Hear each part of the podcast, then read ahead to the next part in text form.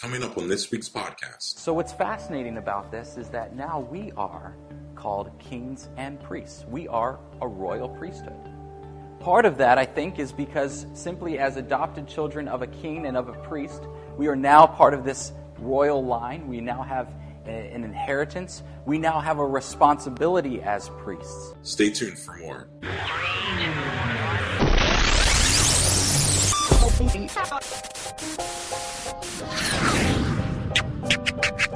And welcome to another New Hope Chapel podcast. Located in Arnold, Maryland, New Hope Chapel is a vibrant church committed to biblically based teaching, often focusing on discovering the Jewish roots of the faith. You can find out more about our church at newhopechapel.org. Now, here's Justin Hibbard with today's message. You know, it's really neat. I know, I know Gary had always said, he mentioned that, you know, it was kind of, it was kind of weird for him seeing his students and me being one of them and working with them. I think that that was a little bit weird. It's a little weird. Brian and Kelsey's here today. I th- you guys were my first students, right? My first year teaching. We try not to hold that against me. so, and any stories you have, keep them to yourself. well, it has been quite a week for us. Uh, just it's been a whirlwind. Um, you know, I, I do have to do the politician thing and sometimes stick my foot in my mouth. And I know a month ago I stood up here and said, well, you know, I probably won't be having any more kids. And all indications seem that would be the case, but surprises happen. So Carlene and I are expecting our fourth child. And I know. I, I, I don't know. we'll see how that goes. but um, you know, she sent out an email for those who got the email. Um, uh, we were planning on go to Guatemala this month, but you know, Carlene, she just has really tough first trimesters, and she's been really, really sick, and because of that, you know, we haven't been able to raise money as much as we could, and it just became very clear that maybe the Lord, this was not the Lord's will to go at this time, but hopefully another time. And uh, so we're still hopeful that we'll be able to make it maybe next spring after the new baby comes and uh, everything. But we just ask for your prayers. And I know, I know she's very disappointed about it, but at the same time, like, it just wasn't feasible. And then with four kids, we're like, there's no way four kids are going to fit in our house. So we had to start looking for kids and uh, are looking for a house. we're not adopting any. so we. Um, so, you know, this has just been a fiasco for looking for houses because it's been two years now and Gary has been very patient with us, and we've been looking for, for houses for two years. And, you know, we've put offers on different foreclosures, and we had something in the works since November, and just nothing was happening. And so we looked at a house last week, and we put an offer in, and a couple days later got a counter offer, and within an hour and a half closed the deal. It was crazy. So we'll be moving in a month. So July 9th, save, your, save the date. That will be moving date and uh, I hope that you can join with us. And we're just so thankful. The Lord, the Lord was just really, really has blessed us, and, and we're, I think we'll see exactly what He had planned in having us wait for so long. And then next week, of course, is baptism. So we're not going to have services here. We'll have services at the Markham's house, and I think the, the address is listed in the bulletin. And along with that, we'll do um, a picnic afterwards. And then after the service today, we'll have a a farewell celebration for Carolyn, who heads to Cameroon pretty, pretty soon. But if you have your Bibles, turn with me, if you would, to 1 Peter chapter 2. I appreciate Steve and Julie starting us off with this, um, this book. It has been very interesting. It's been neat to study it a little more in depth than I have before. But just as a recap, Steve started off 1 Peter with an understanding that we are chosen, that we have a new birth, that we have an inheritance and that we are protected. And then Julie followed that with living in the light of hope, with fixing our hope completely on grace, being holy, conducting ourselves in fear and fervent love for one another. So this morning I want to focus on chapter 2, starting with verse 4 and going through verse 10. One of my favorite passages of a real rich passage of Scripture. So if you have your Bibles, turn with me. I'm going to be reading from the NIV this morning starting with verse 4. excuse the paint. I have paint all over me, and I'm like, as I'm as I'm speaking, I'm like, man, I think I have paint in my throat.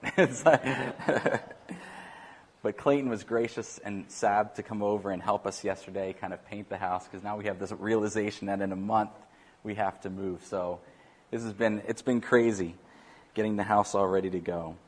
But focusing here on 1 Peter chapter 2. As you come to him, the living stone, rejected by humans, but chosen, chosen by God and precious to him, you also, like living stones, are being built into a spiritual house to be a holy priesthood, offering spiritual sacrifices acceptable to God through Jesus Christ. For in Scripture it says, See, I lay in Zion a chosen and precious cornerstone, and the one who trusts in him will never be put to shame. Now, to you who believe, the stone is precious, but to those who do not believe, the stone the builders rejected has become the cornerstone, and a stone that's, that causes people to stumble, and a rock that makes them fall. They stumble because they disobey the message, which is also what they were destined for. But you are a chosen people, a royal priesthood, a holy nation, God's special possession, that you may declare the praises of him who called you out of darkness and into his, mar- his wonderful light. Once you were not a people, but now you are the people of God. Once you had not received mercy, but now you have received mercy. Let's pray. Lord, I just pray this morning that as we study your word, Lord, that you would remove any distractions from me, from anyone else. Lord, let, don't let me become a distraction. But Lord, I pray that you will help us to understand this passage that you have laid out for us for this week. Lord, may you guide our hearts and our minds. It's in Christ's name we pray. Amen. So this morning I want to talk about two things. I want to talk about the rock. What is it that Peter is talking about here about the cornerstone, the rock that he's talking about over and over again? And also, what about us? What does this have to do with us being the royal priesthood, the holy nation? How does that have anything to do with what he's saying? You know, Peter seems to have an obsession with rocks, if you think about it. He uses quite a different, he uses a number of different words for rocks. And it's been interesting to kind of dive into the Greek more in my own personal study and see some interesting correlations that I'd love to share with you today. First, Peter uses four different phrases for rocks or cornerstones or stones or things like that. One word he uses is the word lithos, which just means stones. Another one is cornerstone. And actually, it's a compound word, it's acrogonious. And acro is the beginning, it's the prefix of many words that we understand Acropolis, acrobat. That is like the chiefest, the highest. It is, um, in a sense, the most important. Or perhaps you could say it was, it's in relation to um, physical height. Another word he uses for cornerstone actually is head of the corner, kephaligonia. And you see the word gonia. The word gon is something we're familiar with in shapes pentagon, hexagon, right? Those are all octagon, those are all shapes. And so gon means side. So head of the corner is kephaligonia. And then the word rock, which is the word Petra. And those of you who are Indiana Jones buffs, know that the city of Petra was featured, the city in Jordan, it was featured in the Last Crusade. And it's one of that end scene where they go and find the Holy Grail. They go into that stone city, that city that's built right into the stone. And that city is called Petra. He uses these, these four things, and he's going to talk about a number of different correlations to Old Testament scripture. But it's interesting to note that Paul does the same thing in Ephesians chapter 2. And I was really struck by how 1 Peter and Ephesians really parallel each other. For example, in 1 Peter chapter 1, there is a, a, very unique correlation between Ephesians chapter 1. I think it's in verse 3 that they use the same exact words in the Greek. Blessed be the God and Father of our Lord Jesus Christ. And then Peter is going to talk about everything that Steve shared about being called, being elected, having adoption, having inheritance. And, and Paul does the same thing in Ephesians chapter 1. And here in Ephesians chapter 2, we see Paul talking about the same thing that Peter talks about. He says, having been built on the foundation of the apostles and prophets, Jesus Christ himself being the chief cornerstone, in whom the whole building, being fitted together, grows into a holy temple in the Lord, in whom you also are being built together for a dwelling place of God in the Spirit. So, really neat correlations here, and it you know, just speaks to the inspiration of the Holy Spirit in writing these passages and writing Scripture. These men were moved by the Holy Spirit, and in some cases used the exact same words. In this case, the word cornerstone is the exact same word that Peter uses. And Peter is quoting from an Old Testament verse. He's quoting from Isaiah 28 16. See, I lay in Zion a tested stone, a precious cornerstone for a sure foundation. The one who relies on it will never be stricken with panic. And so both of them are translating this word cornerstone as acrogonius, Peter and Paul.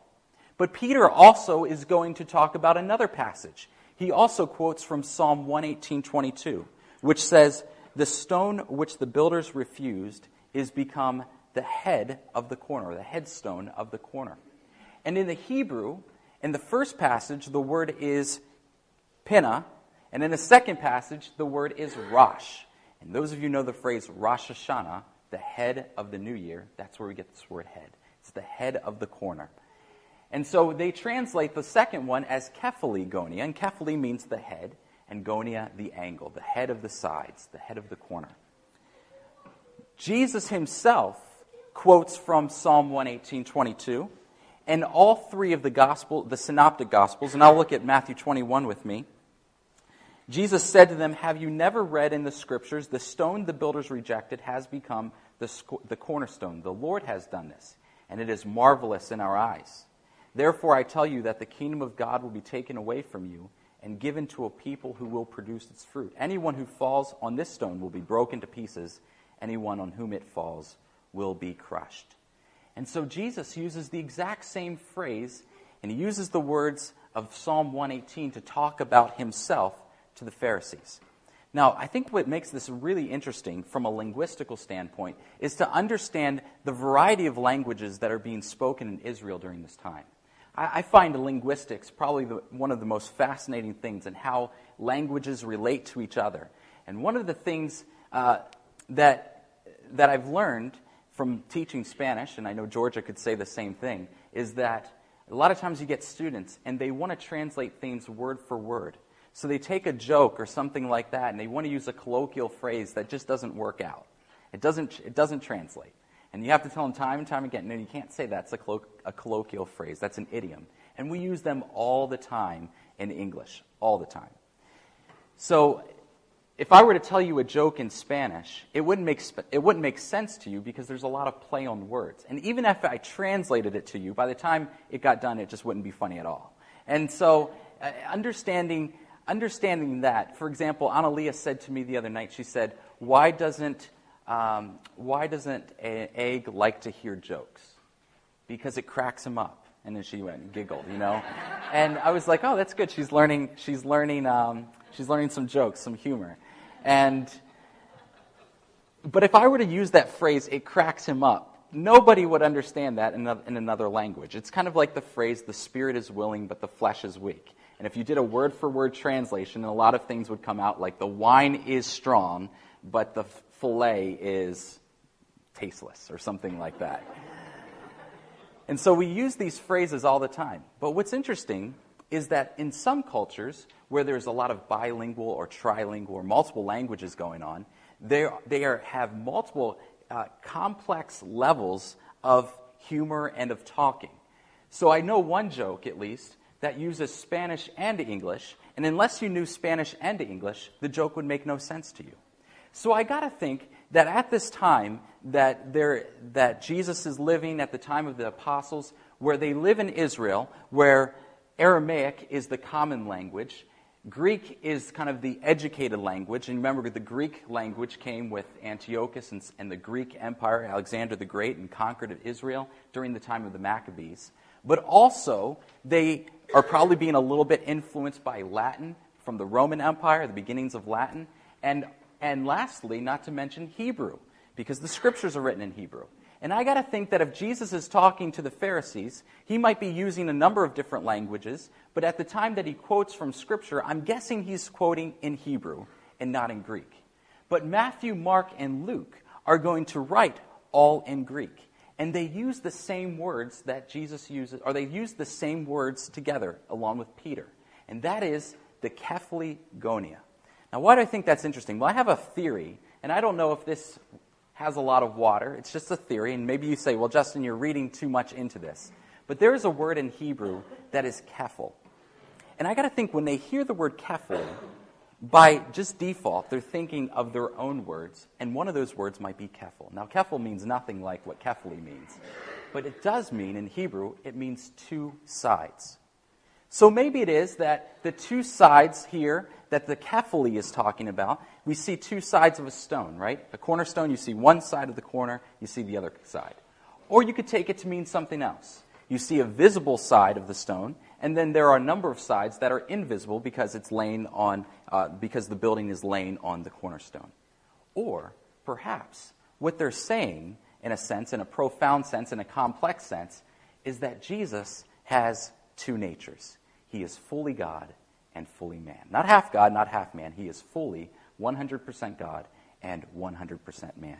And so I'm thinking if I'm hearing this in my, in my own time, in my own language, and I'm hearing the word kephali spoken, I'm thinking of the word kephel as well, which sounds very similar to the Greek word. I just found that interesting. I don't know. Maybe you're like, well, you're re- reading this way too much. I don't know. But uh, I, I found that fascinating how God uses these complex things. And we start studying Scripture and getting through the layers, we see how complex Scripture is. It's not just, it's simple, but yet extremely, extremely complex. But there's another reason why Peter has an obsession with rocks, and that's because of his name. You might recall in, in um, Matthew 16, one of the passages, where Jesus and Peter have an exchange of words. And remember, Peter's name wasn't always Peter, it was Simon. And Simon, uh, and one day Jesus said to Simon, Simon, what are people saying about me? Who do they say that I am?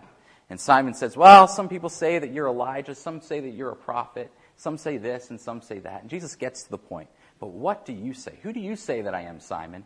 And he says, I say that you are the Christ. The word is the Messiah, the Son of the living God. And Jesus praises him and says, Blessed are you, Simon Bar Jonah, Simon, son of Jonah. For flesh and blood has not revealed this to you, but my Father who is in heaven. And I tell you, you will be called Peter, and on this rock I will build my church. And so Peter's name means rock. It's actually it's a form of rock. He says here, he says, and I also say to you that you are Petros, and on this Petra I will build my church, or the, the word is ecclesia.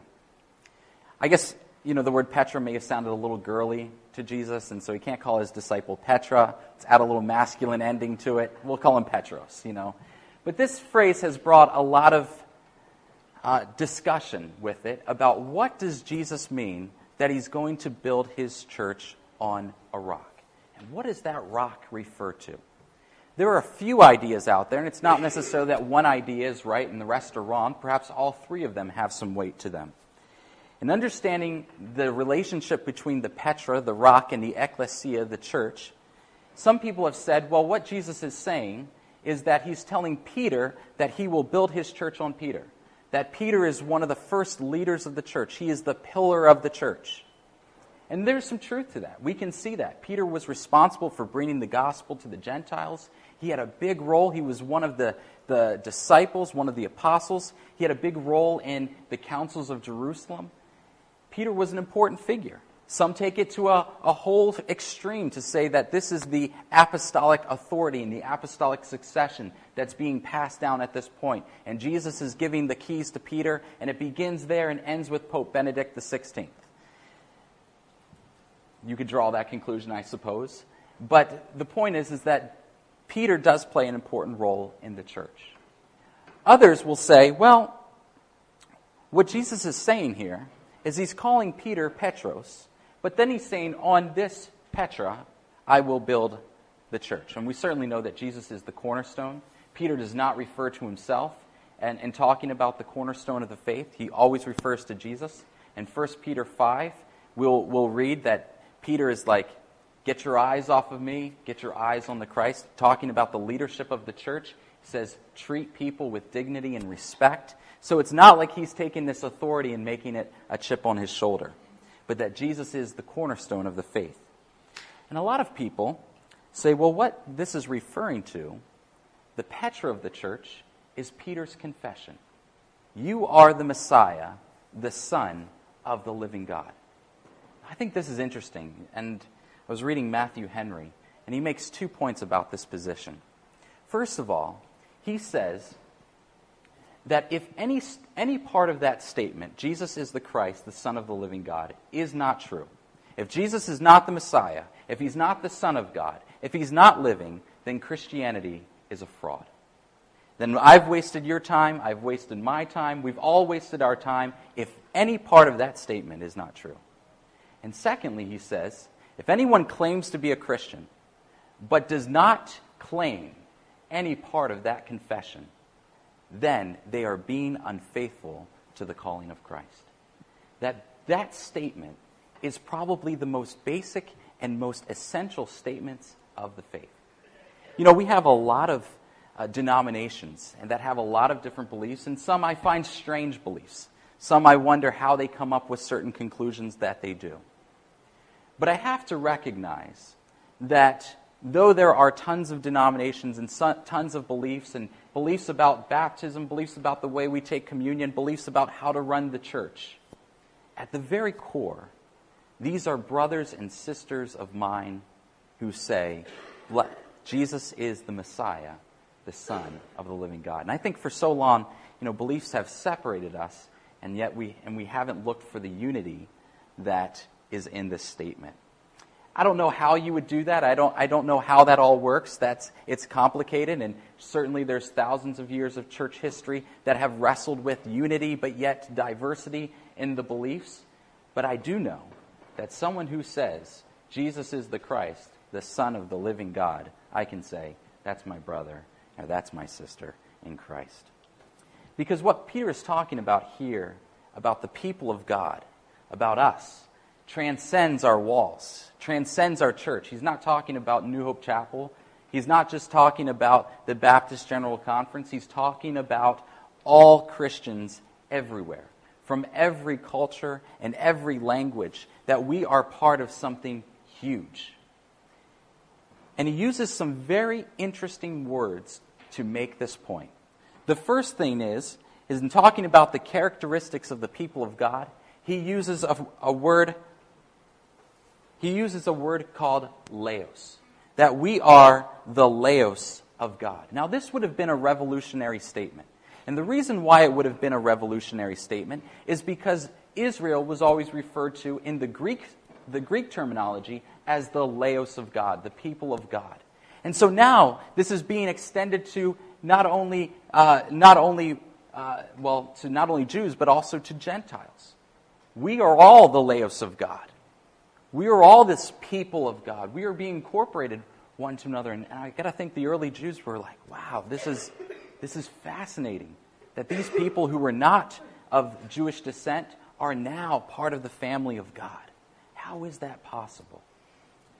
But secondly, he talks about something else. He uses the phrase, you are a royal priesthood. In Revelation chapter 1, we read that Jesus has made us kings and priests kings and priests. We also know that Jesus himself was called a priest and a king. That was a revolutionary statement in of itself because to be Jewish, to be a king, you had to come from the line of Judah, which Jesus does. But to be a priest, you had to come from the line of Levi, which he doesn't. But yet he is called a king and priest. A priest because he makes intercessions, he is the mediator between God and man. And so, what's fascinating about this is that now we are called kings and priests. We are a royal priesthood. Part of that, I think, is because simply as adopted children of a king and of a priest, we are now part of this royal line. We now have an inheritance. We now have a responsibility as priests. Peter talks about making spiritual sacrifices. Romans 12, offer your bodies as living sacrifices. The idea is, is that we have a duty as kings and as priests. But there's something else I think that Peter is saying by using the word laos and using the word kings and priests. And that is, is that in Jewish culture, you, we could say that there are classes. And there are really three classes. There are kings, the line of Judah, priests from the line of Levi, and everyone else. Right? We're not, it's not about a cultural, or it's not about, about an economic division. It's simply about a uh, relationship to what line you're from. Now, the word laos is the word laity. And that's where we get the word laity, and we often use this, I think, in a, in a wrong sense in the church because we use it with another term. We juxtapose it with the term clergy. And we get that word from the word kleros. But the Bible never talks about this idea between about laity in one class and clergy in another class. Never. Kleros means the share or the portion. And so what we say is that the kleros, the clergy, are called by God, and the laity just receive the ministry. So the kleros are called to minister, the laos are the ones that receive it. And this is how it's been used for quite a long time. But this is not what Paul or Peter writes. And in fact, the fact that he would say that we are the Laos and specifically calls us kings and priests or from the royal priesthood, it's to say that there is no class of citizen in the kingdom of God. When people ask me, Justin, when did God call you to ministry? Part of me just wants to ask, well, part of me just wants to say, the same time he called you to ministry, the moment we believed, right? Certainly there are different functions of ministry.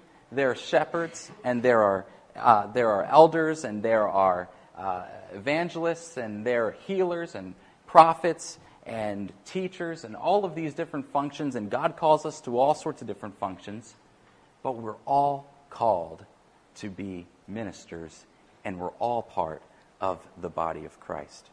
That's something that we can't miss out on. And the reason why we can be kings and priests is because we are indwelled by the Holy Spirit. And that's what Peter talks about when he mentions the phrase living stones. You are not a dead stone, you are a living stone. When you you exist and you exist differently than the rest of the world. You are infused by something that nobody else has except for those that are infused by the same thing, and that is the Holy Spirit. And in Christ we are one. In Christ and through the Holy Spirit, we are empowered. We are part of the King Lee priest line. Just as Jesus was a king and priest in the order of Melchizedek, we are kings and priests in the order of Jesus, our Savior. Something else about this idea of a rock and the idea of knowing what it is that God has for us and what He's doing. I think we can look back in Daniel chapter 2 and see something really special. In Daniel chapter 2, starting with verse 31, you recall that Daniel 2 is about Nebuchadnezzar's dream. Nebuchadnezzar has this dream. He, he doesn't know what it means. And so he calls on his, his wizards to interpret the, te- the dream. But to make life difficult for them, he tells them, I'm not even going to tell you what the dream is. You tell me what the dream is, and then you interpret it for me. He was a really nice guy. And so Daniel gets the interpretation, gets the vision, and the interpretation for Nebuchadnezzar's dream. And so he tells them, he says, Your majesty looked, and there before you stood a large statue, an enormous, enormous, dazzling statue, awesome in appearance. The head of the statue was made of pure gold, its chest and arms of silver, its belly and thighs of bronze, its legs of iron, its feet partly of iron and partly of baked clay. And then he goes on to explain that each part of the statue is a kingdom. And it starts off with the Babylonian Empire, and then it's the Persian Empire, and then the thighs and the belly, that's the Greek Empire, and the iron legs, that's the Roman Empire. And then the feet and the clay are the kingdoms that come after the Roman Empire.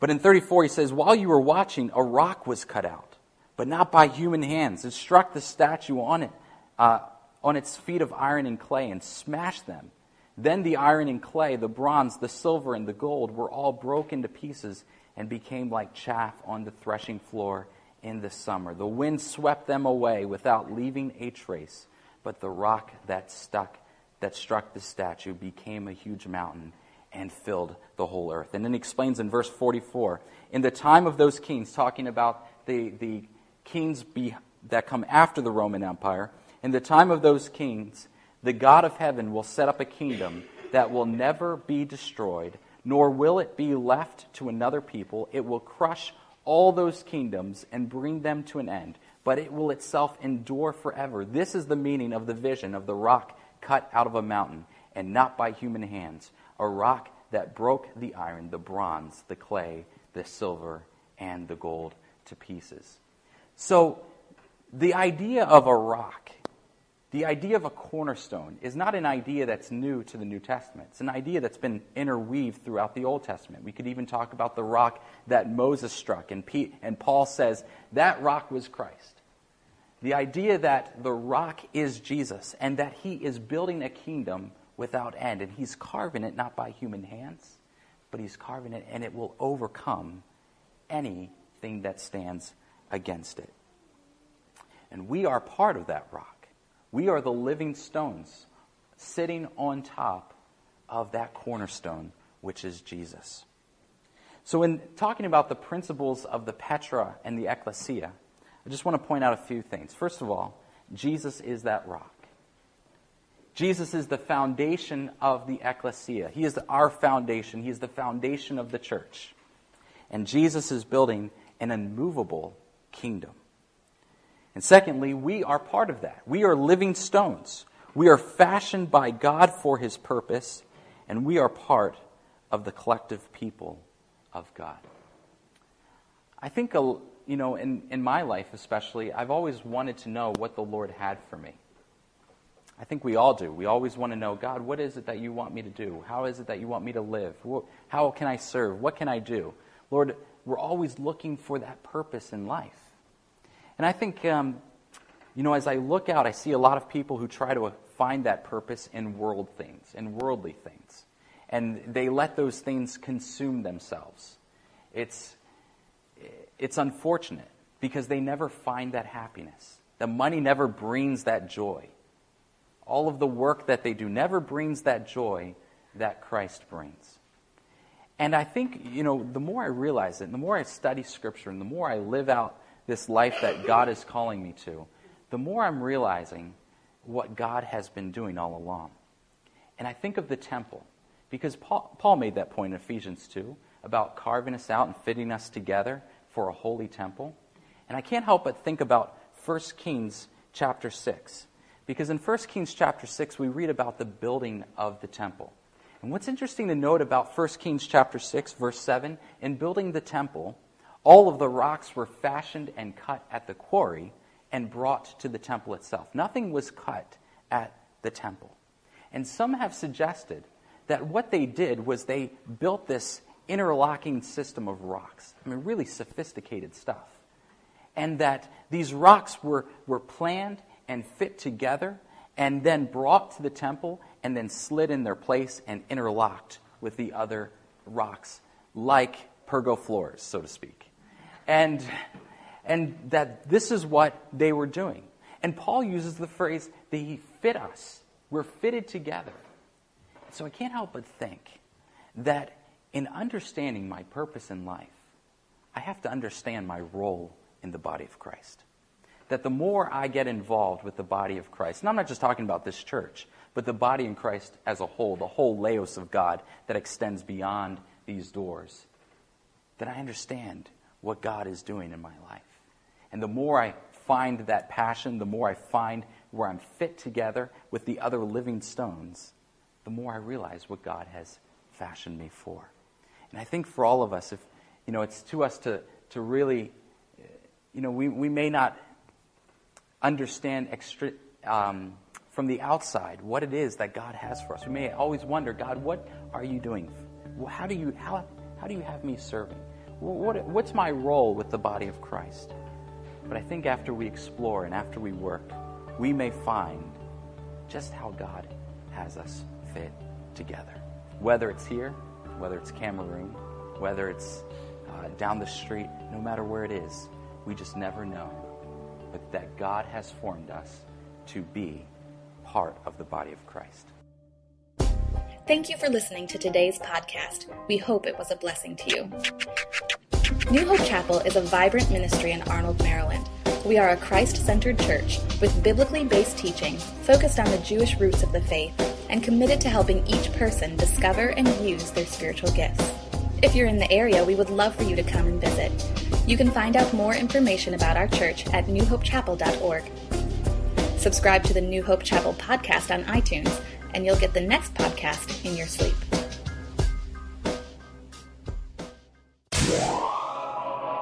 New Hope Chapel.